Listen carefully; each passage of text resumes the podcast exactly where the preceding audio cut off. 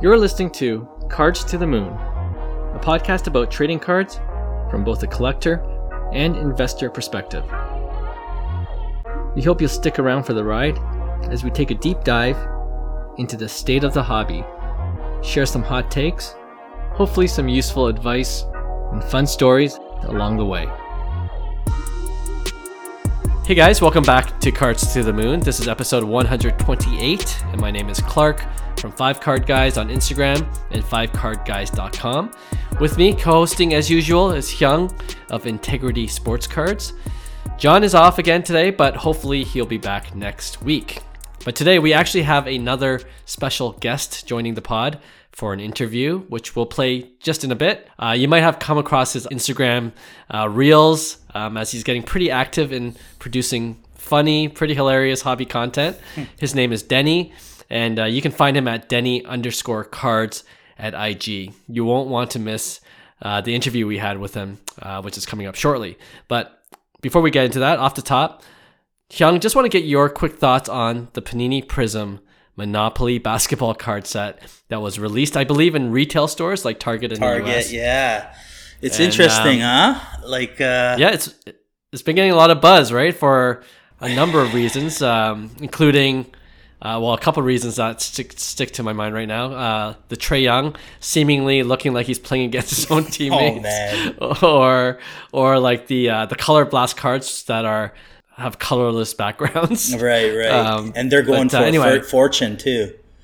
Yeah, they which are. Is, which so, is uh, crazy. so yeah, no, I think you know I don't. I'm not going to be a hater on this because I know people are enjoying it. I'm sure. not. I'm personally not a Monopoly fan. Like I don't have a deck game. of Monopoly deal either. Like, right, you, right, you're not gonna find only cards I'm packing is like sports cards, not Monopoly deal.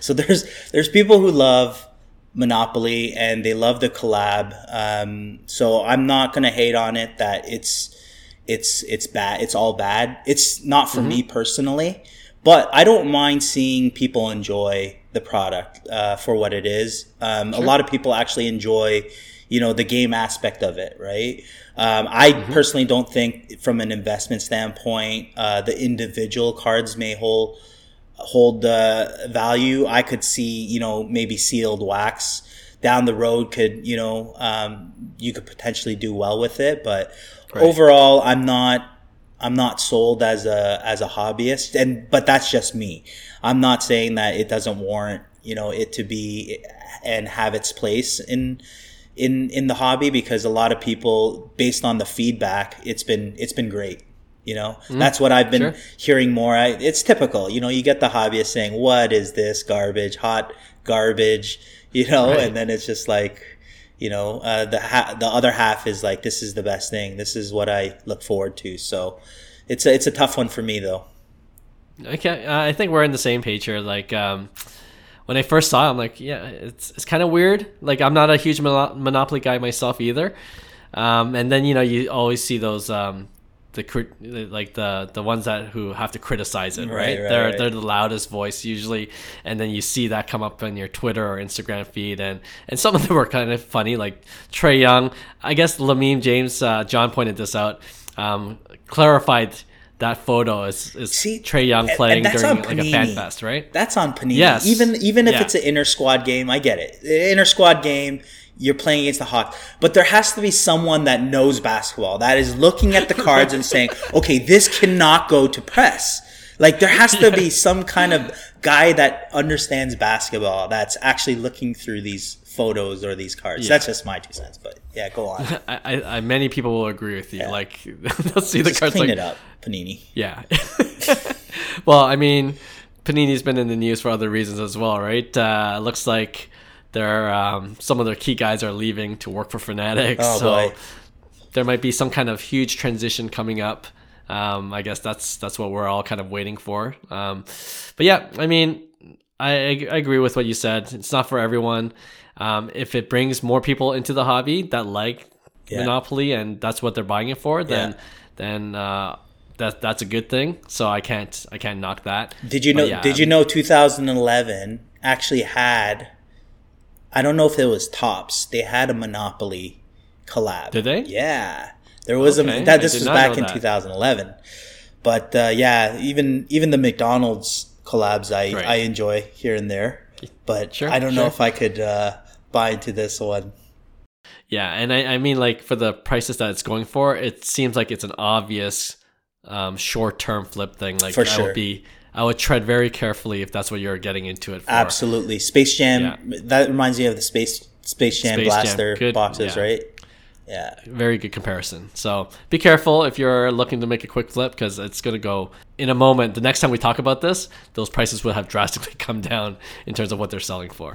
Okay, we'll see how they continue to do in about a week or two. All right, as we said off the top, let's play that interview we had with Denny underscore cards. All right, it's always a pleasure to have new hobby friends come on the podcast. And today we're looking forward to chatting with Denny, aka Denny underscore cards on Instagram. Uh, we'll provide a, the link in the show notes below. Now, I always like to give a brief bio for our guests before we get into the questions. So, Denny's a collector who does a little bit of everything in the hobby, a self proclaimed jack of all trades, master of none.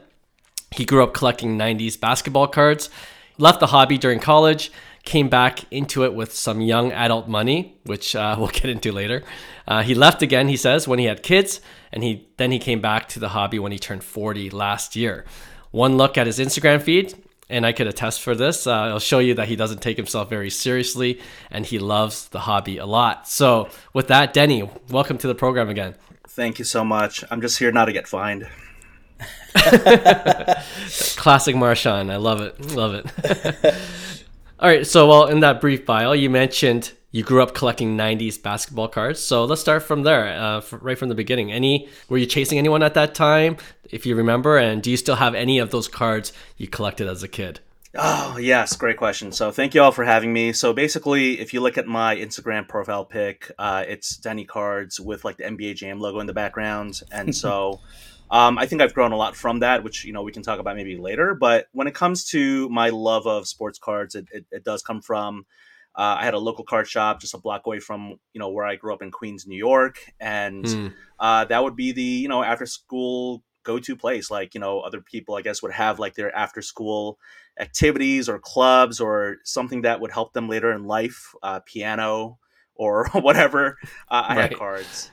So um, growing up in Queens, New York, you know, definitely uh, a lot of New York Knicks fans around me. Um, but that was also, you know, I grew up in the '90s. I'm a I'm a 82 baby, right on the Nice. line of uh, Gen X and Millennial, and so Yep. it was Jordan time. I mean, you know, I was captivated by Mhm. him like everyone else, and um, you know, there was definitely like a like a lot of love hate in the New York area for Jordan. Like, you know, a lot of people Right. loved him and hated him and respected him and revered him. But um, yeah, I, I mean, there's. Do I have some of the cards uh, that I grew uh, that I uh, grew up with or collected? I do. Um, one of the things that I wrote about in early on in my Instagram journey was this uh, pack pulled Michael Jordan scoring kings. You know that iconic one with the lightning in the Mm. background Mhm. Yeah. and uh, I gave it away. Um, trying to uh, make a friend when I moved from New York to Florida, and that was uh, like a really bad uh, moment for me because I just I just felt like I shouldn't have done it, but I felt peer pressured, pressured by Oh, this man. you know this guy to do it. We don't talk anymore, it's, but it's. I, I have no baggage over this whatsoever. Um, no, but like I, I went to you know you guys are Korean, I'm Korean. Uh, I went to Korea with my family this past winter break, and my my mom saved a lot of my old cards uh, Oh, nice. that I had from the early '90s and mid '90s, and um, you know like. I know there's an audio component to this and the video component. I, I won't show the card because I know for audio, I mean, which is what the, the way I consume all of you. Um, and, and you guys have Mhm. a wonderful podcast. I heard, by the you. way, I heard someone is selling a Luka Silver Prizm, which let's talk after the show. That's Clark. Uh, I'm putting my hand up. Yeah. I know, I heard that. No, but like, um, you know, this uh, probably the best card out of all of them because a lot of them were just like, you know, base Jordans or like, uh, you know, three dollar Jordans nowadays. Right. Um, was like a Kobe Stardate EX two thousand, which I can't believe I even had. Um, Crazy. and so um, yeah i just uh, from 90s basketball um, went to college and you know for the younger listeners or whatever like seriously I, it's just almost like if you continue to collect cards during that time, that's like more power to you. But a lot of people do leave uh, right sure. around that time, and then they come back to it. And so I'll stop there. Okay. No, like it's similar stories. You know, a lot of the guests we had previously on the podcast were all, not surprisingly, in the same age group. You know, we're all coming back because of out of nostalgia. Yeah. And we remember the junk wax era, and we remember how we all there was a mass exodus during the college years, like you just mentioned, Denny. And, and now with the boom of the hobby back in 2020, 2021, we're rediscovering our love for pieces of cardboard, right? Yeah. So, um, yeah, it's been fun. Uh, uh, you know, is there anything specific um, that brought you back into the hobby? I know you mentioned you came back a couple times, but this most recent time, you know, is there anything that just brought you back? Was it the pandemic like it was for a lot of people, just out of boredom, or was it something else? Uh, that's a great question. So I think for me, uh, I just had like a friend in the area uh, who was, you know, just kind of like casually talking with me about him, and I guess he wasn't like pressuring me to get back into it, but he would like drop it in conversations and we'd talk about sports. Hmm. And I, you know, I kept telling him I had these cards in my attic, and I never really got to them. And um, I was just cleaning them out. I missed. I mean, I watched The Last Dance and I loved it, but um, my I guess like second return into the hobby. Um, I missed the. I will very much admit that uh, I may be like a happy collector right now because I did not go through the the peak and the bubble bursting Mm. and holding the bag. Um, Right. I came in like September of 2022, and Okay. that's when it really was because I turned 40. I mean, I talk about nostalgia, talking about you know. At the time, I was joking it was my midlife crisis, and now I'm like, no, this is my midlife crisis. This is absolutely me chasing my childhood and trying to like repair my damaged childhood to an extent, which I can like half kiddingly say. Um, right. So yeah, that's that's really what it was. Was um, you just kind of like I think, uh, you know, it's just a year, right? I mean, forty. It's like any other year, any other birthday. But I think for certain milestone birthdays, you almost Sure. like take inventory of your life, Sure. and um, you know, the, past is definitely something you can't replace or change. But I think some of us, in some weird sadistic or weird way we try to i don't know Mhm. but Hmm. um you know i feel like i'm chasing my childhood a little bit for sure Yeah. No, I get that. I get that. Was there any cards when you came back into the hobby that you started collecting right away? You know, like for me, when I got back into the hobby, like it was probably five or six years ago now. Like Ken Griffey Jr. was the guy. I'm like, oh, I remember trying to get this card. Now we have a little bit of disposable income. We could we could spend some dollars into some of these cards on eBay. Uh, was there anything like that for you? Like when you got back there, like I'm I'm gonna look this card up to see if I could buy it. oh my goodness so many 90s rare inserts uh so many Okay. jordan cards so many you know i i didn't really like collect kobe because he was like you know later um you know i was like Sure, a sure. teenager in college at at his peak and all that but um i would say that it's kind of weird for me because when I first got back into the hobby, I fell really hard into whatnot. And in whatnot, you basically just go, you just buy what's in front of you. Like, you know, the, the seller has all, right, right. the seller has all the control in their strains. And they were selling a lot of ultra modern. So I would basically like buy a lot of ultra modern, try to like maybe sell it or flip it like down the road. Uh, I'm not a flipper. I've realized I'm a terrible seller. But um, you know, I, I I was collecting like um these like base uh you know Luke you know base rookies um hot rookies that everyone else is chasing because I, I did kind of fall into the trap of you know doing what people said you know you should buy or do Right. but um my eye or my heart was always towards like getting like those really rare um you know jordan inserts uh and and some that i didn't Mm. even know about because you know there wasn't the internet there wasn't cardboard connection there wasn't like you know all these resources that we now have and i was like sometimes i'll see people's cards on instagram and i'm like i can't believe these cards exist and i didn't even know about them and you know there's this one guy uh, shout out to like card channel who does like these print runs you know Mm, for cards yeah. that have no parallel numbering and i'm like oh my gosh there's only like an estimated 500 of these and how cool is that so Yeah. That's no cool. Yeah. I, I always looked at those um, for sure how about you guys you said the griffey what about you Hyung Man, for me, it was the upper deck Griffey too. Like, you know, growing up, it was always, you know, I grew up in the in the eighties, nineties. I'm eighty two as well, so like for me, I got into the hobby right in that red Donruss era, the nineteen ninety, and this is when upper deck was just fresh. So you had the Ken Griffey Chase, you know, the year before. Uh, but I I didn't have money. Like I, I I didn't come from any money. So it was like when when we got to buy a pack of 1990 Donruss cards, it was like, whoa, man, this is this is a great day. Yeah. So yeah, but for me, you know, same thing. I came back into the hobby, started chasing, kind of like. I wasn't a big like. The, this is the funny part is like just listening to everybody who comes back.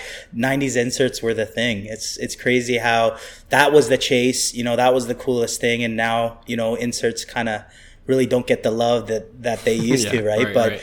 there's an art to insert collecting, especially in the '90s. You know, so For sure. You know, that's really interesting to say that because, uh, again, when I launched my podcast, any, anywhere between 2023 and 2026, uh, you know, a soft launch and then a hard launch.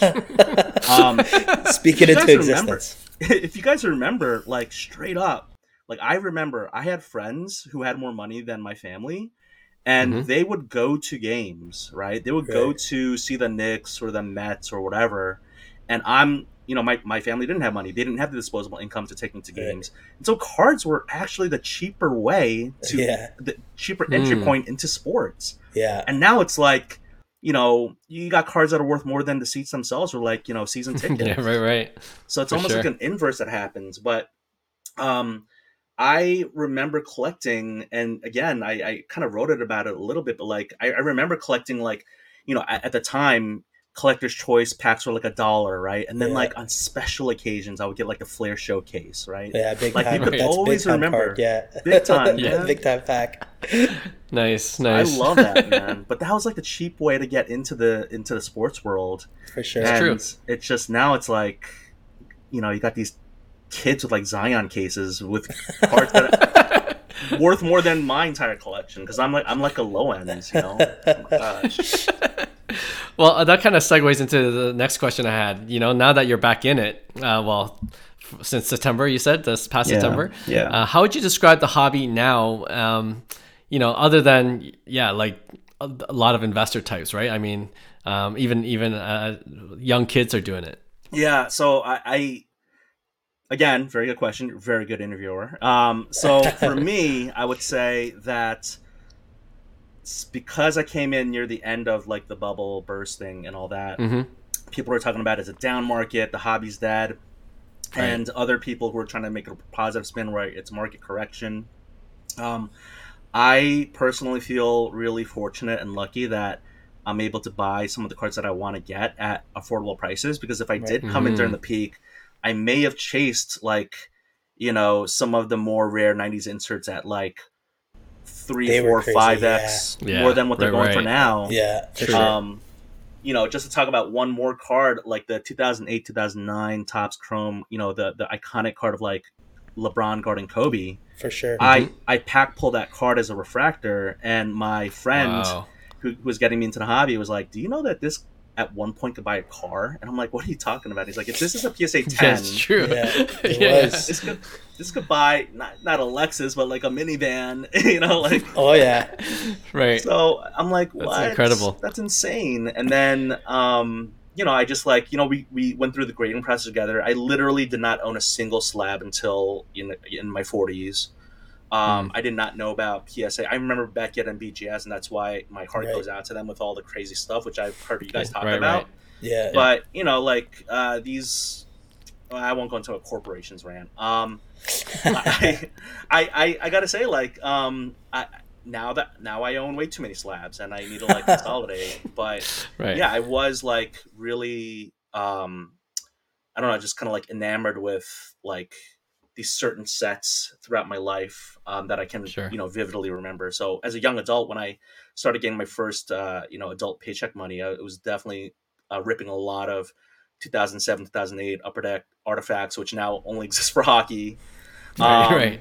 and uh, 2008 2009 Topps Chrome i mean those I, i've i feel like i've been chasing those if you know in my instagram feed uh, you can see some of those pictures where i'm just like man this orange refractor and like you know now i'm trying to go for some red refractors which are really hard to find and Yeah. really Mhm. expensive but um yeah it's like kind of chasing all of that um yeah just chasing that like hidden nostalgia Yeah, for sure.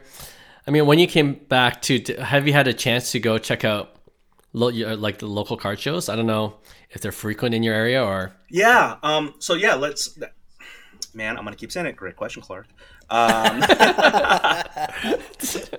Appreciate it. Thank you. yeah. So um, it's it's like you were like a former journalist, maybe or something. I don't He, he is. He was.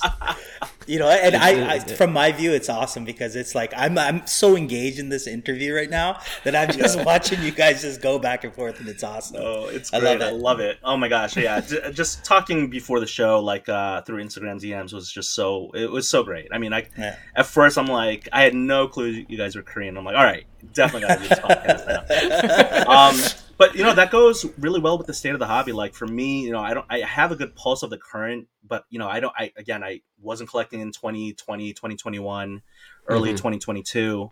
Um, but I heard, you know, that the hobby was booming and a lot of shows. There's like almost like you know this past year, um, like the Mint and uh, Yeah, right, right. Chantilly were the same weekend. Chantilly's only like 40 Right. minutes from my house Yeah. and I couldn't make it for for some uh, family reasons. But basically, um, I feel like there are a lot of good shows. And as a kid, I, I don't remember going to shows in like New York City, but um, I remember going to some as a young adult. And then um, this most recent time, I actually not only have I gone to local shows like local, like hyper local, like smaller shows Mhm. um, that I've like um, like mini reel or vlogged about, just kind of like you know putting some shine to my Northern Virginia, DC metro area local card shows. But I actually I actually set up as one. I I don't know what nice. I think. Um, you know, I love your guys' podcast, but one podcast that I'll shout out is uh, you know, sports card therapist. Um, he was talking about Mhm. setting up at shows, Mhm. and I feel like my uh, growth in the hobby like was accelerated by listening to by binging his content. And I'm like, you know Right. what, like,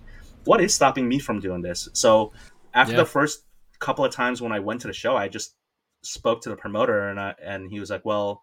Maybe I can fit you in or put you on a wait list, and here's how much it costs. And and he gave me a lot of good advice about you know how to set up or how to price and just getting that other perspective from the other side of the dealer table was like really cool and then i i probably by this point i've done it four to five times on Wow. the dealer side and i've only been back in the hobby for like seven months but it's yeah, so that's fun. crazy. Crazy. it's so much Crazy. fun i i make Yeah. no money i i end up buying I buy I buy people out with their collections, and, and again, you get that dealer, you know, little premium, and you know, Sure. um. But I just, you know, my wife's like, "How did you do?" And I'm like, "Okay, before I answer, let me tell you that look at these cards and what they will soon be worth down the road. That said, I lost money today. You were you were a dealer at a card show from 8:30 a.m. to 3:30 p.m. and you've lost money. And I'm like, I didn't. I don't do it for the money. I do it for the, you know, for the fun. Yeah. Yeah. So, sure. hard- um, that's a good way to look at it. yeah, but um, you know, I I- I can't post up at Chantilly or any big shows because you know those table fees are like really high, and Yeah, it's not worth I, I it. feel like I feel like that might be too much for me. But uh, you know, the local shows, it's like anywhere from Sure. like fifty to seventy five dollars a table, and I'm just like, you know, I think we're all like, uh, I I- I love um, who is it? Uh, trade trade you at recess. I think last Yeah. episode he's like, we're all like kids at recess, and we're all like, almost like, hey, look at my cards, you know, Yeah. like yeah, yeah, sure. it's it's almost like I don't even have to have people buy my cards. I just want people to go look at them, and go, oh, that looks nice. I mean, of All course, right. it'd be great for them to want to buy because that shows that they have a strong interest in it. Yeah. But it's almost like for me, it's like just please validate me and tell me you like you like the you like my collection. But yeah. I will very much admit, um, I I have not gotten to the point because I'm still more of a collector than a seller or flipper or, or anything like that.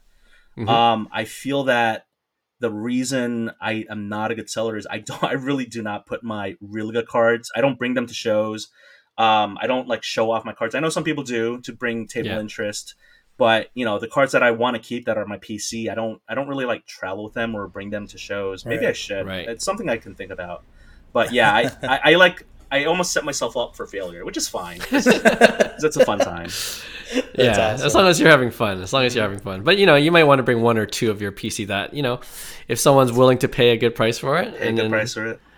And then you know you could always uh, get a better card that you like a little better. You know, If, if they would only give me the keys to their minivan and say, "This is yours," no, yeah, um, yeah, it's something definitely to consider. And that's the thing for Yeah. me. It's I'm I'm always learning. I'm always growing. I'm always figuring out, trying to figure out what to do better. Um, and so I just feel Okay. like all of this is like I, I thank you all so much for having me here, but it's like just continuing my cardboard journey and and learning along the way. for sure. Yep. Yeah, I think um, we share those sentiments for sure. Just connecting with other hobbyists and other collectors has been probably the most uh, fun part about us getting back into the hobby.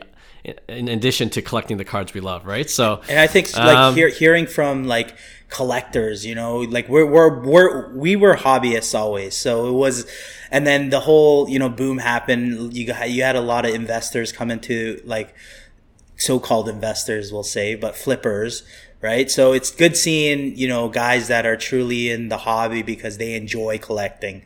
A lot of the time, the the focus, and that's why we always preach, you know, buy what you love because ultimately that's probably the best investment, anyways. Because if you don't have any emotional attachment and you're spending thousands and thousands of dollars on cards just so that you could potentially make a flip, you know, for me, like there's there's probably better opportunities out there than sports cards to be honest but coming um you know just seeing collectors. Like that's what the hobby's all about. I think that's what makes makes the hobbies uh, great. That's what makes the shows great because you don't have the you know the flippers and investors trying to you know just make a profit on you know one card and moving it. And there's a time and place don't get me wrong. I'm you know i'm guilty of that where you you know you got to make your money and you know but then you could add that to the pc right? So always good uh, seeing fellow collectors out there doing it because they love to do it right so yeah, Th- there's Totally. absolutely nothing that I can say to refute anything, and I really, I think you said it really well. And I've heard that a lot. eh, You know, buy what you uh, collect, what you buy, and you know, love what you collect, and all that stuff. But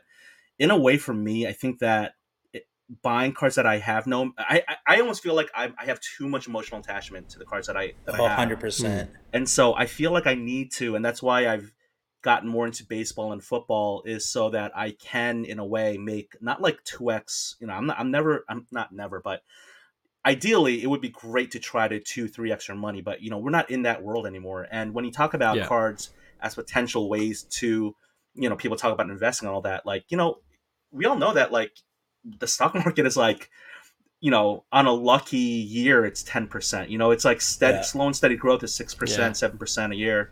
Again, I'm sorry, I'm talking from the American perspective. I don't know how you know. no no worries Similar. yeah By the way, last episode, uh, I wrote down somewhere in my notes like you guys were talking about how there's like a thing called email transfer. Oh yeah e transfer, e transfer, yeah. Why? I mean, I know why the U.S. doesn't have it because because it's capitalism and all that. But um, I love that you can just email someone and get money from them. That is it's like crazy it's great So simple. Yeah, so simple. yeah, 100% No, Instant. here we have to we have to monetize it. Is are there so there are no fees? Like no fees i have zero dollars i have a i have a plan i send clark uh, up to ten thousand dollars i have zero fees it's just in his Mm-hmm. bank account instantly so simple it's crazy Canadian though, right? Canadian ten thousand. Yeah, so it's like 2000 US. so eight eight thousand maybe seven US. Um, no, but that's fantastic. But no, what, what was I going with Canada? Like, um, I totally forgot what I was saying, y'all. It's all right. I hope you guys have a good time at the Toronto Expo, though. I'm so. Oh, Oh, yeah. That's the other thing I learned. Um, to speak like a true Toronto. Tor- well, I don't even know how to say Torontonian, it. Torontonian. Torontonian. Yeah. You never pronounce the second T. It's it's always Toronto, Toronto, right? Not Toronto. Toronto. You're right. Toronto. You're absolutely right. See, We All right. we we um we know who it's not from Toronto if they say it that way. but um, Toronto, But yeah, you know- that's right. anyway, I like what you said about um, you know like coming back into the hobby. We're always learning um, different things about the hobby, different aspects about the hobby, and actually one of the reasons why your account kind of stuck out to me and when I started going down the rabbit hole of Danny underscore cards on Instagram is is your one post well, when you were documenting your buying selling process on on Instagram by showing your eBay auctions. Yeah. You know, and and it's it's funny because I'm actually like I've been in the hobby for what back into the hobby for five six years. Yeah. And Hyung Hyung could speak to this too because he's he's done it like what you have just done eBay auctions starting at 99 cents.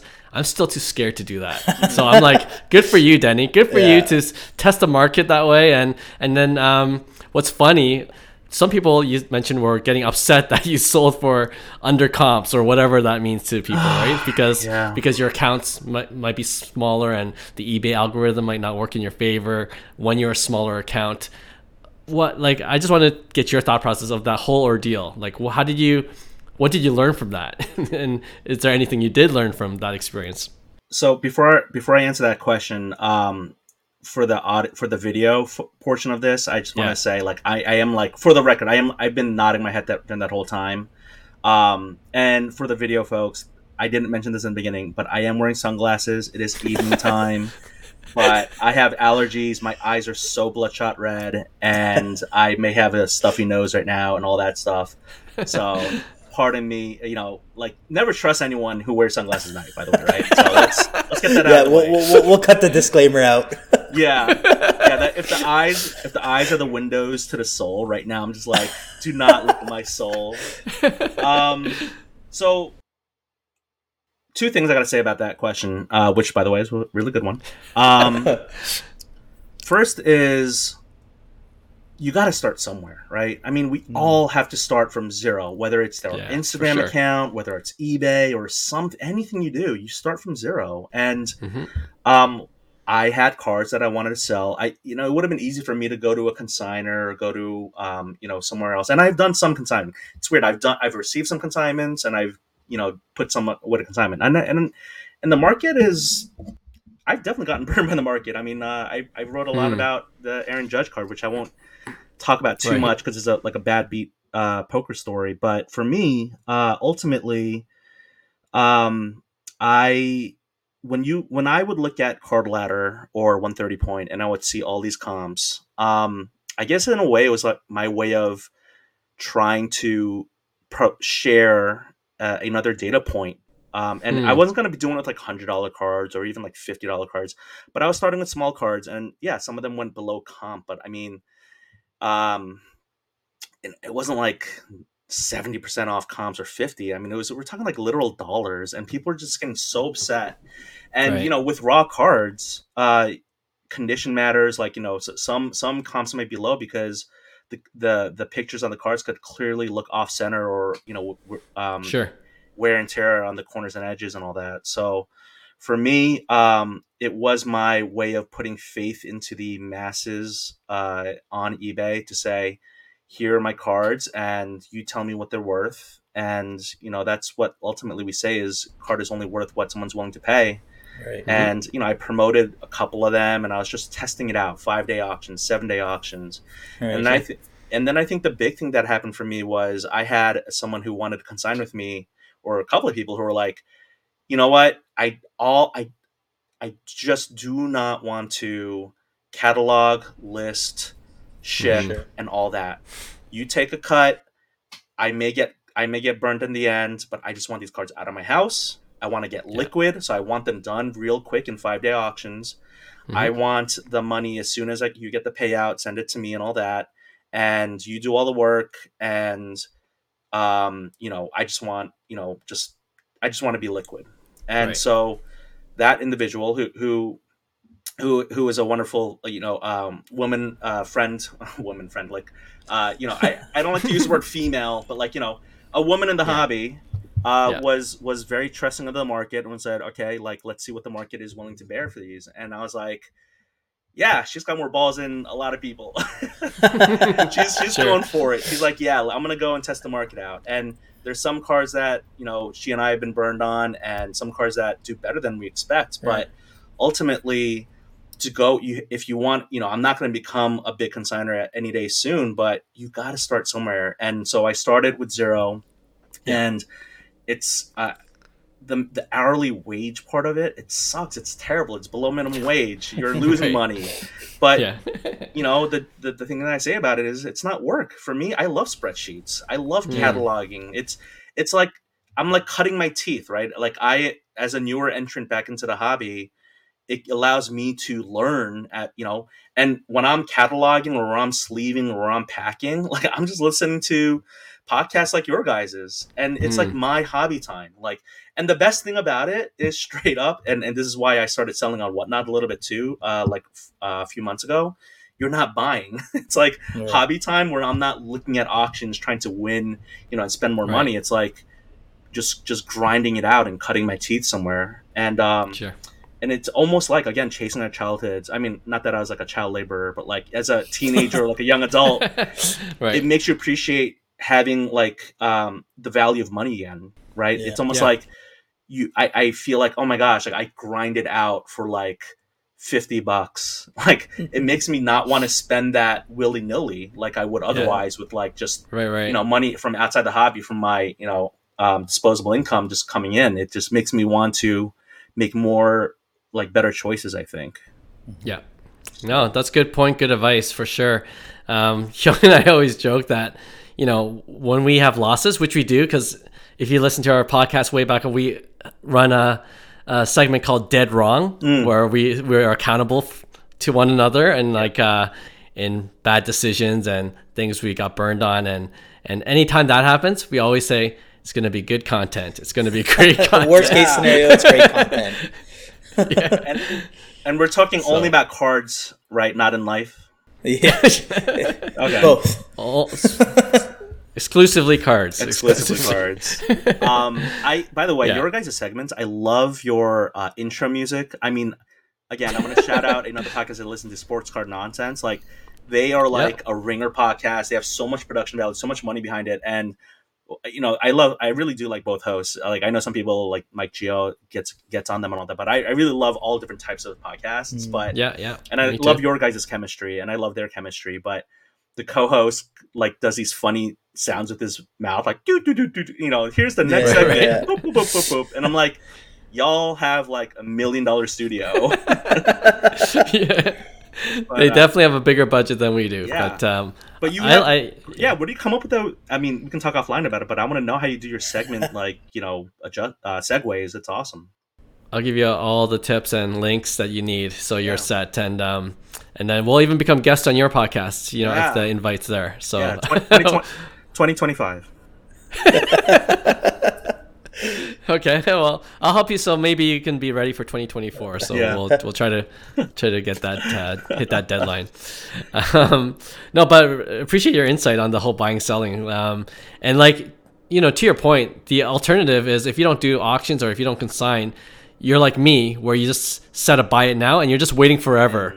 you know, and you can't be liquid at any point Well, well, that's unless right. yeah, right. Well, bin is is a great option for a lot of folks who don't have to be so liquid, and they're like, right, if I'm willing to sit on this, um, and I, like, you know, just it's okay for me. Like, and and you know, there's some people like, oh, you know, extracting the most value out of the money. Like, I've come around uh, with that like mindset. Um, I, I don't think one's better.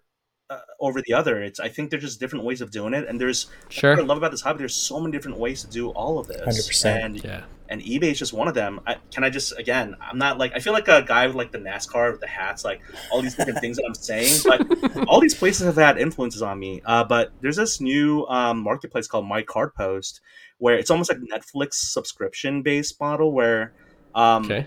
you pay a monthly fee and there are no eBay like listing fees or transaction fees involved. I mean, they don't Mhm. do auction; it's like all buy it now basically. But you can like you know buy, sell, and trade. And buyers, it's free to like uh, register, but for sellers, you know, you pay like whatever it is um, per month. And I love that idea because it's just another uh, avenue or alternative to the marketplace. And I know your last episode you talked about like market fragmentation and Josh Luber white Right. I was going to mention that. Yeah, yeah. Um, but straight up for me, I think we need more competition in all aspects of the industries. Like Mm. eBay is such a behemoth, and yes, we rely on eBay for comp so much. But for me, I actually like that there are different ways to buy, sell, and trade.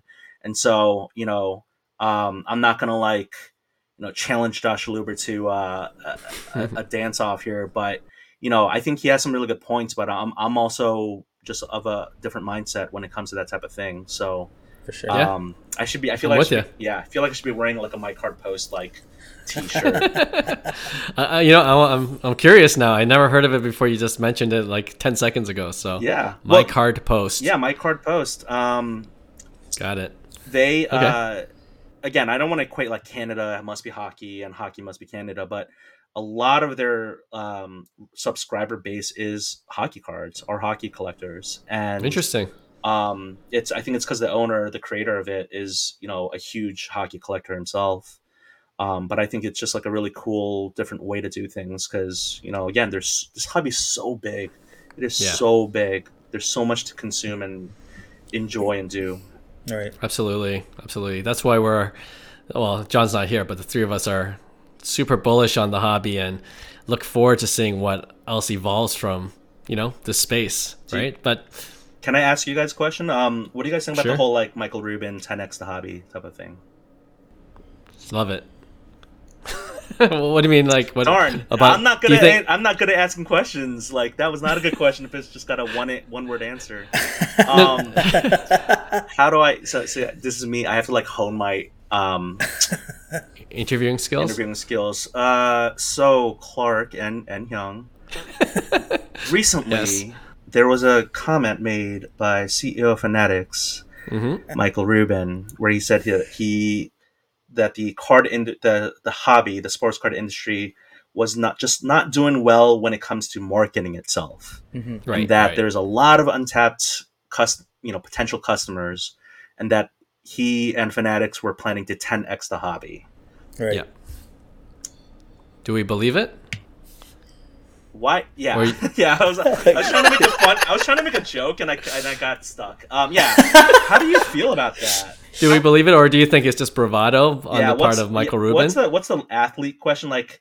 Uh, oh yeah, you made that play on the field. Like, tell walk us through that, or like Mm. where they uh, where I the, see. you know Coach Pop hates uh, you know the reporters asking questions like that. right. No, but yeah, like I mean, um, you guys are bullish on the hobby. I mean, you know, you, you said it yourself. So um, sure. No, we get the yeah. Hyung, you want to take this yeah one? for, for for me it's a little different because my perspective is coming from kind of like outside the hobby i i look at things from kind of like an unbiased perspective because when you deal with capitalism you know business business is business right so i look at it as a kind of like a macro lens kind of deal and i kind of agree with him it's like you had people that were hobbyists that were running kind of like the industry and it really hasn't you, ha- you really haven't used proper marketing strategies to market this hobby outside of the hobby itself. So for me, I'm very big on like I do this for a living. Like I'm an entrepreneur.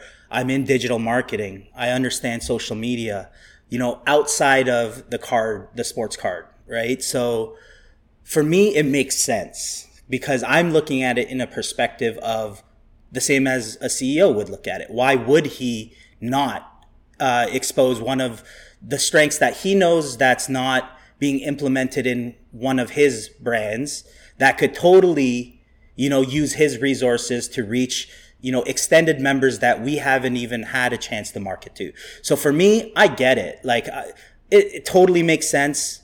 Um, and it's not a thing where it's like, oh, this guy's blowing smoke up people's ass. And he has to say that because he's the CEO. He doesn't really care about these hobbyists. It's like, no, it's actually in his best interest to do this because, you know, he wouldn't have been making these huge moves. And these aren't simple, you know, tens of millions of dollars that we're talking about. We're talking about paradigm shifts, industry moves, hundreds of you know millions in, in in billions of dollars right? So yeah it's just a lack of um i guess perspective at the end of the day. It's it, it depends on how you see it. If you see it just as a hobbyist i could see that it could be like ah, i'm not too sure. But from my standpoint i'm looking at it from the outside in uh, unbiased non-emotional uh, more logic based of what needs to be done to better the hobby. Yeah. Yeah. Well, um, Denny, first I want to say that's a really great question. You know, um, I think I think you got uh yeah you're a natural at this already. But um, I you know I think it's just as simple as there's a lot of I see a lot of low hanging fruit in the way you can make the hobby better. Like Topps and and the the legacy companies have been just resting on their butts, so to speak, for such a long time. And you know when they lost their license to um, you know the MLB um, Players Association, like that. You know, they just assumed that they would have it forever. Do you know what I mean? Right. And and now, uh, as Hyung mentioned, you know this this paradigm shift and a different perspective and and and and uh, the hobby, like how we see the hobby. Um, we see different possibilities now on how there can be actual tremendous growth. So so 10x might be, you know, it just is a it's a seems like an arbitrary number. Yeah. But I get his point that there's so many low hanging fruits to begin with Yeah. that you can at least grow it rapidly right away from the beginning, but you still got to keep working at it. And I feel like Michael Rubens hasn't shown me anything else other than the fact that that's what he's committed to doing. Yeah, Right. he- so, so yeah, like you hear all these announcements, you're like, oh, that's a really great idea. Mm-hmm. Actually, um, someone should have thought of that before, but there was no incentive for these legacy companies to do it because you know there was no competition until very recently. Right. Can I can I give you my uh, take on it or my opinion on it? Yeah, of Absolutely. I think that um, 10x is the arbitrary number that I think a lot of people are hanging there. Like you know, it's very soundbitey. I think for sure. that any X is good. Um, I mean, you know, because you want to grow at the hobby. I know some people are very like exclusionary, like this is our hobby and put up the walls and this Right, is right. us, and it's like that's not good. I mean, that's like a very closed, literally, figuratively closed, you know, mentality and mindset. Yep. Yeah. But when it comes to growing the hobby, because you know, grow the hobby, make it more diverse. Like, look at us, and like just you know, just having more people from all walks of life entering into the hobby. Um, I think that like the first few X's, you know, two, three X, four X, is Mhm. low hanging fruit, and that's going to be easier. And then really is going to get a lot harder to get other folks because cards have been around for so long since like the early 1900s, where some people, gen- I feel like genetically need to collect and the bad word being hoard. Like I'm showing, I'm not showing, I'm blurred my background and you can't see my stuff. I have cards in stacks. My wife looks. If I have to tell her to find one one card for me, Yeah. um, she would just be like, I would rather just like like just you know Do well, something else. Yeah, yeah, yeah. right, yeah. right. It, it would take them forever to find one Yeah. card or a stack of cards. I don't. I mean, sometimes I'm like, I don't even know what the stack is. Right? I'm just staring at. it. I'm like, I have no clue why you're here, you're in arm's reach of me. So right. I feel like for some people, um, you know, and maybe it's not cards. You know, they just have to collect, right? I mean, they have to collect Mhm. stamps or glass. But you know, we call ourselves the hobby because we keep saying we're the best hobby in the world, and it's very like presumptuous of us to say that. But Right. it is like very like I don't know, like how many types of glass can you collect? Like for cards, there's so many diver- so much diversity and all the different genres and subgenres. But I'm gonna weave that into saying something about like the '90s where you had topps and upper deck, uh, and you had competition between these companies where they would like try to outdo each other and like great get really great graphic designers and you know go out of the box and try to get more creative in the interest of the consumer because that's how they're Sure. going to you know market themselves and then you know i think the worst thing that happened is when the nb uh, either the nba or the nbpa i forget which one but when they said we're going to do exclusive license to one you know Hmm. um, licensee and have them go international and make our brand international it's like when panini bought the license i just feel like what incentive what, what incentive did they have right and now Right. so it's almost like you know we talk about disruption in the industries and um you know like blockbuster you know you know in our in our well yeah i think in canada too but like Yeah. um it was like everywhere and now it's like gone. It's it doesn't exist right? And now it's all netflix and it's almost like these companies were like we're gonna be here forever we're good. We just rest on our laurels and it's like no you can lose your license. It happened to topps and upper deck with uh, with the nba now it's happening to panini. Now it's gonna loop back to topps um uh, well fanatics and you know with upper decks you know s- sitting in the background but for me it's like yes let's get more people like i hope fanatics with their monopoly of all their licenses for the nba and nfl and all that like that they don't just go oh we can just do whatever we want like i just Right. i really Yeah. hope that i think we, we are the the the last hope that the hobby has is us ourselves the consumers being like you know that's not good enough or you know like um i'm not i'm not going to hate on him from doing this but i remember that fanatics was like uh, and again i'm only like slowly getting into baseball but they were like at the by the end of uh march or beginning april we're going to have a industry changing revolutionary announcement. And then it's like these little patches on the on the uniforms and it's like what? Like that caters to like the 0.001% of collectors like Yeah. Yeah. Only Us. people- I yeah. love it. the only people who are gonna, the only people who are going Right. to collect those patches are like the soup, you know, like the mega rich who can afford like, you know, that that super exclusive one of one, right? I Right. mean, like that that's not I get that. for us. Yeah. no, I get that, but I feel like it was the principle almost. Like if you could, because the main complaint about relic patches f- generally speaking is that you know you don't know where it's from Mhm. but now this is very specific and Mm. it's very it's, it's a cool concept which i think can be extended extrapolated to other products That's so a i hope great that's i hope that's the intent and Yes. and but all your other points are legit those are the primary concerns for sure right when you have someone like fanatics taking over pretty much everything um, does is history going to repeat itself is a Right. big question Right. And I think I think Fanatics Fanatics has to understand that they have to realize they are the industry leaders and they have to be the innovative ones that you know take calculated risks. But I think for me, there's a lot of opportunity on the user experience at the end of the day, right? Because that's what keeps people in the hobby. Um, and also from you know a manufacturer standpoint, if you're Topps, Panini, um, and Fanatics, now at this point, it's like you want people to rip. You want to keep you know people coming back for releases because they're excited to really rip your product. And I think where Fanatics can really you know step up their game, I think it was to your point that whole you know um, first MLB game patch. I think the the concept of it was the right idea where look at the potential that fanatics can actually create a rare you know memorabilia piece that never existed in kind of like our our hobby mm-hmm. before where you're mm-hmm. you're getting not even game worn patches. They're manufactured patches that nobody if you get a relic you're like god dang it i got a relic. Like that mm-hmm. shouldn't happen. It's a hit. It's like yes i got Right. a relic. That's the way it should be. And that's where i think um you know fanatics will step up their game because of you know their parallel side businesses of you know being in the collectibles already and mm-hmm. being able to be innovative where you know these other brands like topps and panini never really had a chance to. So i'm really looking forward and optimistic on the user experience experience side of things because i feel like you know as as a ripper everybody knows your odds aren't for you. You know what i mean? And pe- more and more people realize that with hundreds of parallels it's like man you're chasing uh, you know, a needle in a haystack pretty much. So uh, I, I hope that they, you know, really focus on the user experience and be able to create, you know, better incentives just for the average kind of collectors. Like you said, nobody's gonna, you know, spend or have that kind of money to buy that one of one patch on a on a sleeve, you know, that everybody wants, right? So it, it where's the consolidation, right? So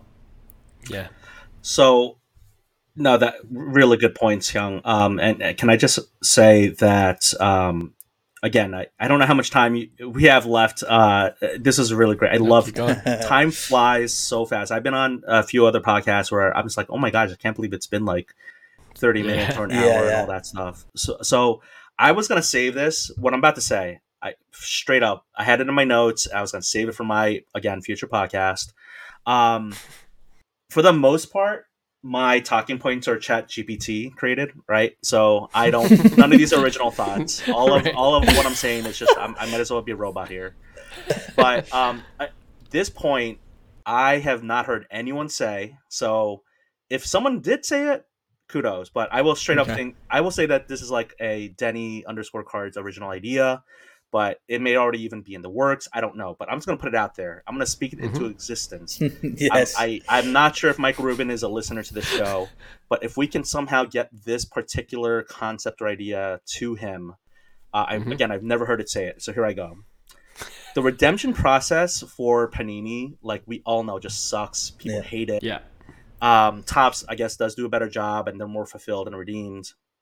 So, what if you took the worst? Okay, you like Michael, Michael Rubin. What if you, Michael Rubin, took the worst aspect of the hobby, or one of the worst aspects of the hobby, and turned it into one of the coolest aspects of the hobby? And what I am talking about is exactly what Hyung was talking about. They're already in the collectibles uh, and like the you know uniforms and jerseys and all that.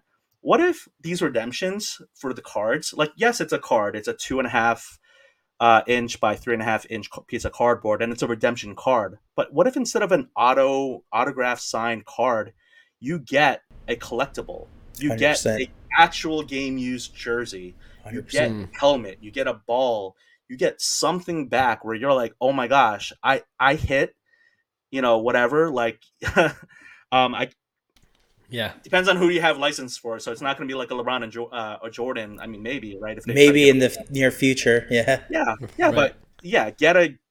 Can you can you imagine getting a Julio Rodriguez game used bat Hundred percent. that you can not just photo match, but they will Yeah. tell you this is used on July first. Uh, you know 20, Exactly. 2025 when Denny's podcast comes out. So like Yeah. straight up, you make the worst one of the worst aspects of the card collecting industry into one of the most best and awesome ideas. Like just putting that into speaking that out to Love it. I love it. Yeah, I uh, I 100% agree with you, and that's I that's what we're hoping. You know, if if they do that, they have access to that, right? And I I agree. That's probably the one of the worst things in the hobby right now.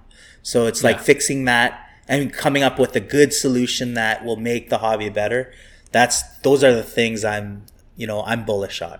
Yeah, for sure. Yeah. Yeah, that's cool. Um, Mr. Michael Rubin, if you're listening to this podcast, we, yeah, just uh, write that write that idea down from Denny underscore cards. And we're gonna have Michael Rubin on Denny Denny underscore cards Instagram as a special guest. Well, he doesn't know it yet, but Yeah. we'll get Oh, we'll get I him there. He, I thought he was your guest next week. I thought I was we'll let him know. We're, Yeah. yeah, we're, we're still working Do on you it. But what chances do you put him coming to the Toronto Expo?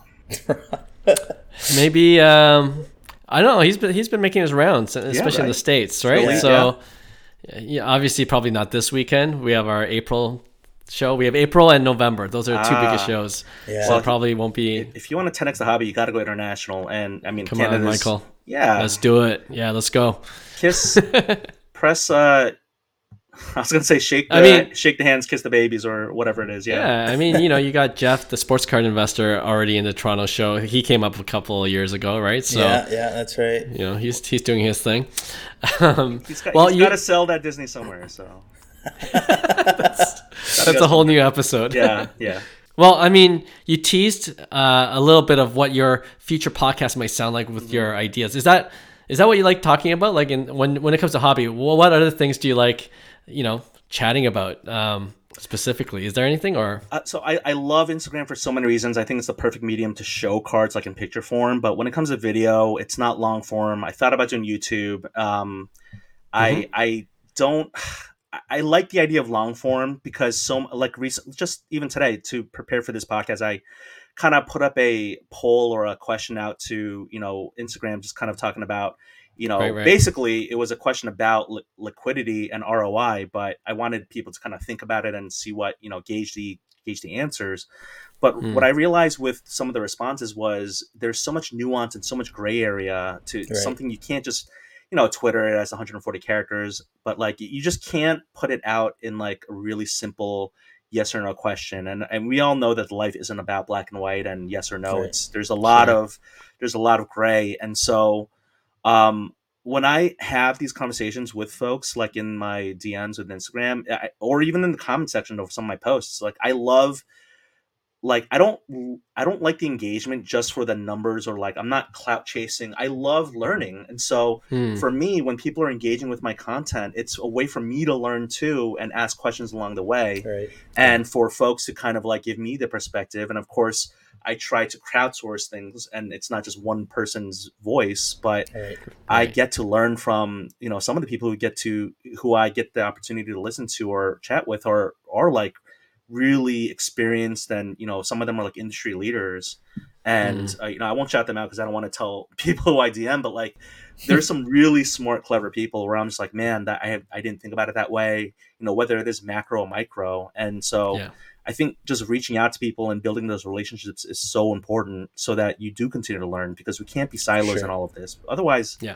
why even be? I mean, this is like one of the most engage. If I mean, I guess it could uh, be very isolatory if you wanted, and you just rip, you know, Percy's by yourself, and no one can see whatever. like, like right. can I just say, I feel like that Luka one of one, uh, Black Prizm rookies like out there. Someone has it, and like you I'm just telling don't ya. Yeah yeah, yeah. but like um when it comes to this hobby it can be as engaging and and you can be as extroverted as you want and you know like Yeah, i just sure. love being able to engage with folks on all sorts of topics whether it is um you know to more specifically answer your question like when it comes to grading and cleaning and um uh doing uh whatever like breaks or streams or like all sorts of things like the ebay things uh, so many people were giving me good advice about how to ship cards better or to you know make more Mm. efficiencies and in turn i was like hey if you guys want to make a spell spreadsheet which is very basic and simple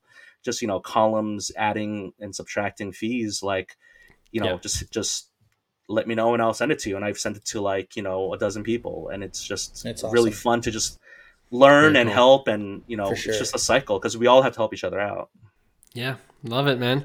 Hobby needs your podcast, so we'll we'll get started on that right away. We can't wait till Oh 2025. Yeah, you got to you got to get that going, man. You're a natural, hundred percent. Yeah, let's do it. I'll, Thanks, I'll help you out. Oh my god. Yeah, speaking of uh, helping each other out, I'm, I'm there for you. So, yeah thank um, you know what? Like you said, when we're having fun and ch- you know chatting about sports, we feel this way. We don't just say it, but we have our weekly podcast uh, every Tuesday, every other Friday, Yeah. and um, I feel like young, like uh, you know, we, it feels like it goes by quickly. Flies right? by like, every single. Trust me, we And- couldn't be doing this. This is episode one twenty eight. 128 Right. episodes. That's two years, almost, Almost a year and a half. years. Two years, yeah. Yeah. So that's Almost two every week. now. We really haven't missed a week, uh, and it's it's always. And I'm busy. I'm so busy right now, but I always, or at least not always. I majority of the time try to find the time, Yeah. and this hour usually just absolutely flies by, just because you're just talking cards. You're just a little kid again, and just excited, right? So yeah that's awesome. Yeah. So I mean, yeah. Thanks for you know joining once again, and and uh, we usually end off with like a like five, four or five rapid fire questions. They're not really rapid fire because um, people can answer as long as they want, but it's very problem with- simple yeah questions. that's a problem with me as you can tell because i speak way too much. I'll, I'll I'll cut you off if we need to, but uh, if you don't mind, you, Oscar you ready for the rapid fire? let's do it let's do it I don't know. Uh, if we've not, I've, n- I, have not seen these questions ahead at all. You have not. Yeah, Yeah, no worries. is It makes guaranteed. more fun. Yeah. Go ahead. Let's do it. Um, well, it's we always usually do similar questions, but the first one: favorite card you currently own and why? You know, I have listened to your episodes, but I don't. I, well, maybe it wasn't the interview ones. Maybe it's the one where you guys all talk. Um, my favorite card that I own. I mean, I'll just go back to that Scoring King. I, I have it now. I, I don't have the actual copy that the kid uh, uh, manipulated and stole from me in a way, but I have a Right. PSA seven copy of it. Um, and that's my favorite card because it, it brings back the most nostalgia. Yeah. Awesome. To Jordan, right? Yeah, yeah. Jordan Scoring nice. King. All right, two. What's what's your Grail card? Like that, I want to chase. That I eventually Yes. want to get to.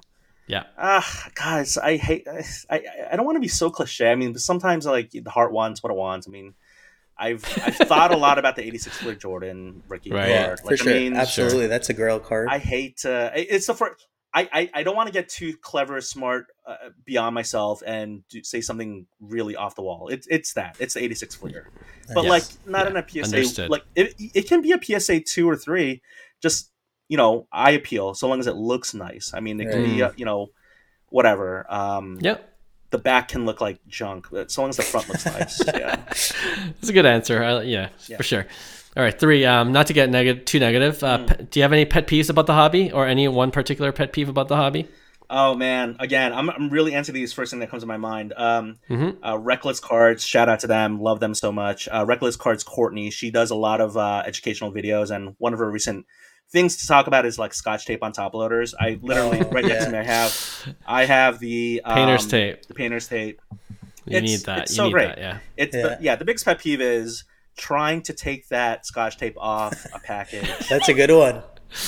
That is. That yeah, is that's that up there annoying for a lot of hobbyists. because you yeah. can't cut it because it's it, like you slide that card out, it could get caught by the, the stickiness too. So it's just a bad. Oh yeah, it's a danger just a bad- card. I mean, yeah. yeah. If you if you had like a Family Feud like top five, like that answer's got to be you know name you know talk, Yeah, talking for sure. to the 100 hobbyists. Name the most the biggest pet peeve. That's got to be in like the Yeah. top two, top three. Agreed. Agreed. All right, number four, overrated or underrated. This is more recent. Overrated or underrated. We do this segment too uh, occasionally. The Monopoly Prizm basketball cards. Oh man, you see, I'm I'm guessing you you asked that because you saw. Did you see my feed where I made uh I superimposed the Draymond Green stepping over Domantas Sabonis? yeah, yeah, yeah, I did that's see right. that. Yeah. Made that into a Prizm card. Um, That's amazing. I mean, look, uh, yeah. Again, first answer that comes to my mind is that it's overrated, but it, maybe it's properly rated because there's it's also getting a Hmm. lot of hate. I mean, a lot of people are like railing against the numerous parallel Prizm, you know, all that, and just too much. It's oversaturation, and it's you know Panini bleeding its printing presses dry until it's like you know ground to dust. But Right. um, you know, like yeah, I mean, generally I want to say overrated, but I mean, it's I feel like so many. It's so it's so fun to hate on it that it's almost maybe this properly rated. Yeah, I get that, but the pro- the correct answer is it is overrated. Yeah, Um, correct answer. um, well, just look at some of the prices these uh, rare parallels are going for. It's, it's kind of insane. All right, last question, and we always this is a common theme of our rapid fire questions. Hmm. Everyone knows, or not everyone, but a lot of people are growing to know that Cards to the Moon. We are a Canadian production. Yeah. We are from Toronto. Toronto. Toronto. Silent T, silent second T.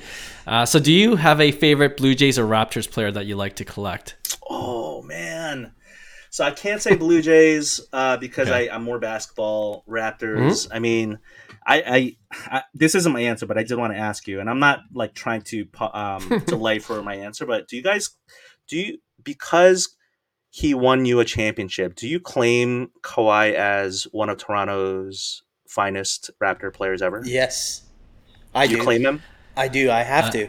We, it's our only championship, man. Like that was a huge part of it. Clark's Clark's got a little. Uh, John and Hyung are on the same page. Mm-hmm. I, I'm I hold a grudge, man.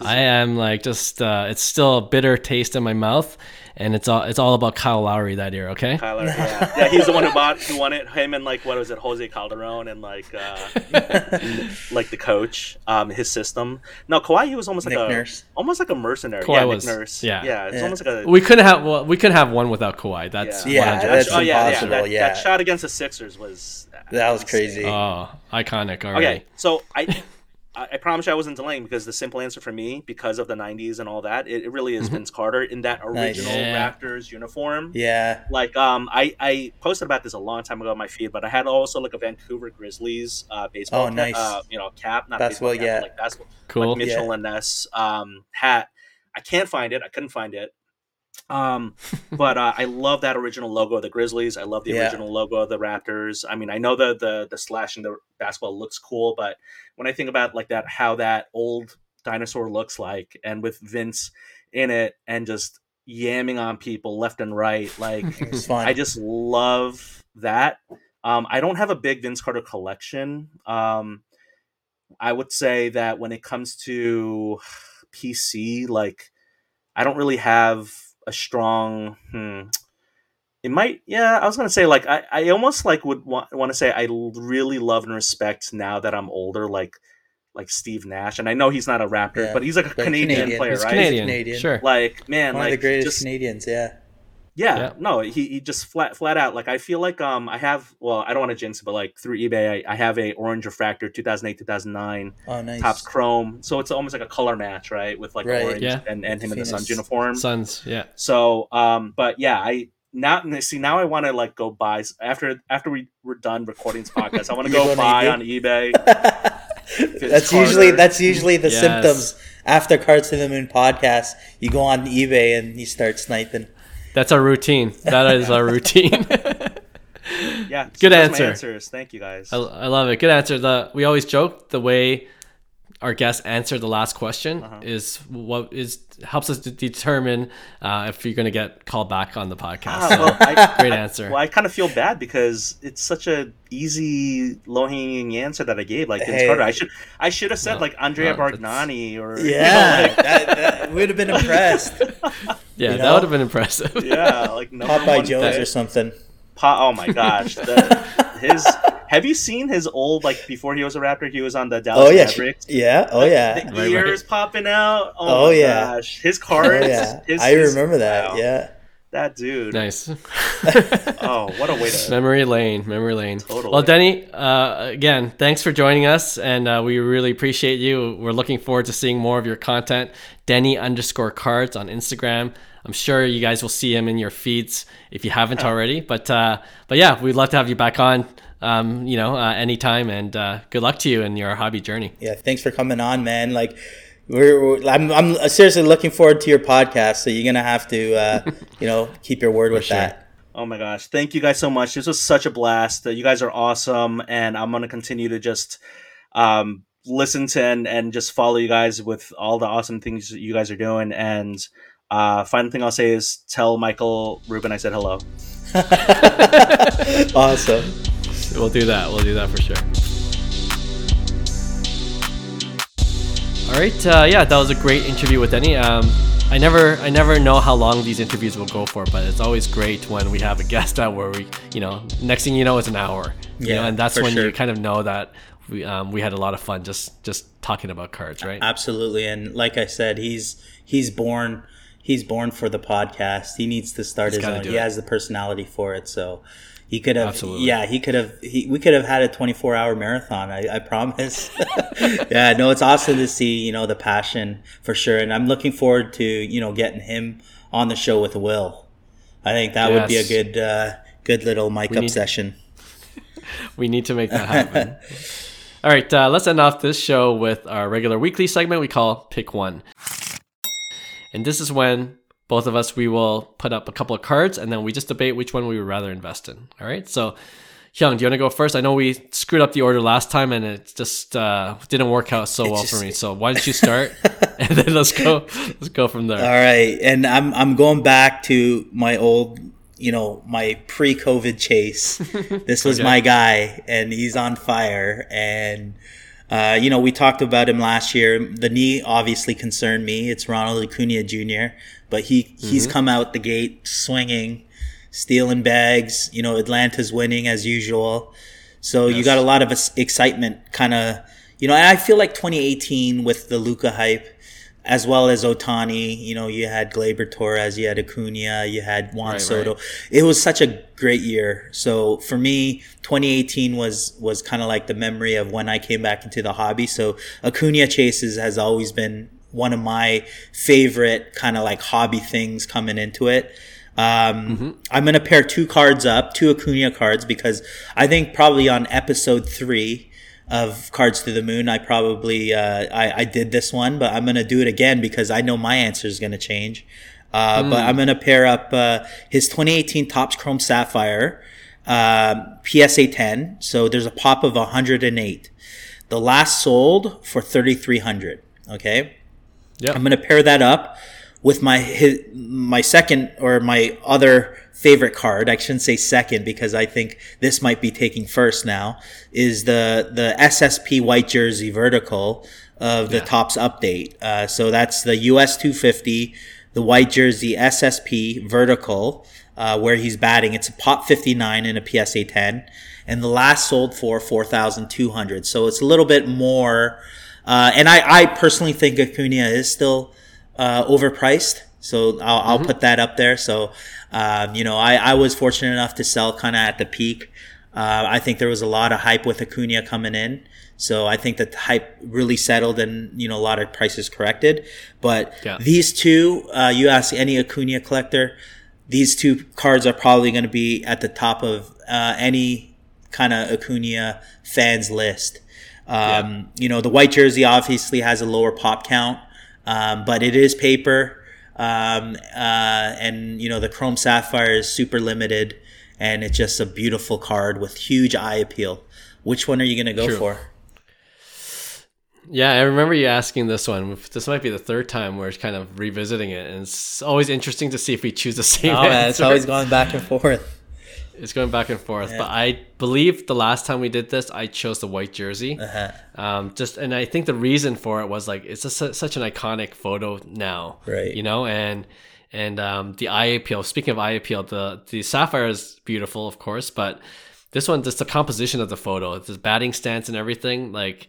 I think it's becoming more iconic Right. as time passes, and especially for Acuna collectors and even baseball card collectors in general. So, I'm not changing my mind this time. Um, I'm going with the white jersey, and I think more so now. Now that we've kind of gone past the 2021 bubble or the hype Right. um, period, I just value rare cards that much more. Right. You know, so pop count, for instance, is a bigger factor for me in terms of collecting. Interesting. You know, cards, especially when it's we're talking about thousands of dollars. right because right? uh, So- when when when we're in the height of the like uh, the the boom. It was it was the opposite for us, where we're Yeah. focusing on liquidity because exactly. you want you want to exit, right? Yeah. So it's that's 100%. Yeah. So that, that's exactly why I'm, I'm sticking with the Acuna. It's just uh, the white jersey, just because where we are in the market right, Right. now, and and uh, more for um, as a collector. To be to be frank, the the rarity, I love it. Right. So so you're basically saying you'd pay a little bit more uh, for the lower pop count as an investment long term. That would be kind of like the safe play, right? Yep. Interesting. No, nice. Um, I think I've been going back and forth with this, you know, for the last two years, and I'm still making that decision. And yeah, it's it's crazy uh, that you know uh, I'm gonna pick this, but you know, I think for the price point where the Sapphire is, um, I've I've been an owner of both cards. I've actually had two PSA tens of each at one point Wow. and right. Right. and uh, you know both both cards were at the time. This was in 2019 when I re- when I got both of them. It was it was such a tough card to find. You know, the pop count wasn't as high on the Sapphire, um, but I feel like it's going up, and maybe people are crossing more over. And I think uh, majority of people usually uh, run into chrome versus paper. And this is why I kind of go back and forth. The white jersey is paper, and you know a lot more Right, people right. like the chrome, and you know the bat down is such an iconic image. And for me, like this time, I'm going sapphire just because. Uh, uh, like I said, it's the iconic bat down image uh, on, in a chrome version. There's no parallels to the bat down. So normally, you know, your paper variations is your US 250, which is your bat up. You'll have your Independence Day, your black, your camo, your Father's Day, Mother's Day. There's no Yeah. bat down parallels. So for me, Oh, okay. the Sapphire is the only bat down parallel. Uh, other than the the top series 2 SP that the bat down is, right? So Right, right. and then the Topps Update kind of came later um, at the end of the year uh, uh, similar time when sapphire released but i just like that cool rarity of kind of like there's no other parallels and if acuna's you know bat down was his kind of like og flagship you know rookie card you know i really like that sapphire because it was super super short printed plus you know you have it in chrome right in a in a parallel Yeah. of some sort even though it's not numbered uh, but yeah i think you can't go wrong with either and you know i'll, I'll follow up in about six months and probably choose the white jersey so no, it's, a good one. I would, yeah now i, I, I want to i would love to see if you can put put up a poll now on five card guys see if it uh, Sure. Yeah. Yeah. see what people are saying Yeah. No, I'll do that. I, I have a feeling it's going to be 50 50 or Yeah. close to it. yeah it's always Yeah, like but, that uh, yeah But uh, yeah, no, I'll do that. Definitely do that uh, when this episode comes out. All right, um, it's a good one. So uh, my one v one or my pick one, uh, I'm staying with the Acuna theme, right? Because I know he's killing it. Uh, the Braves are doing well, like you mentioned. So I'm going with the other card for the high end chasers that they would want of Acuna's. Of course, I'm talking about the 2017 Bowman Chrome first auto, and I'm going high high end. All right, Okay. gold refractor, number to 50. You know, BGS 9.5 gem mint 10 auto. It last sold for 15,600. So let's say 16k. 16k. okay I'm gonna put that up with the other guy we're uh, high on, but a little bit more risk, and you'll know why. Fernando Tatis, his 2016 Bowman Chrome first auto, gold refractor, so gold for gold, both numbered to 50, of course. And the last one sold for 16,500. so Oh, let's say we're talking about 16k for both. Um, pop count for the Fernando Tatis gold at the BGS 9.5 grade, I guess is 33. I don't know if this is a bigger issue with such a low pop count. And the other pop count for Acuna is 36. So we're looking pretty even. pretty on both. even yeah i guess i guess because you know back in 2016 no one submitted to psa like very rarely you would submit uh, a first True. chrome to psa it was 95% bgs so it kind of makes sense uh, given the high pop count with the with the number to 50 but that's a this is a crazy one you're just basically asking me who my bullish on Acuna or Tatis. It's like, man, these are my two my my two guys.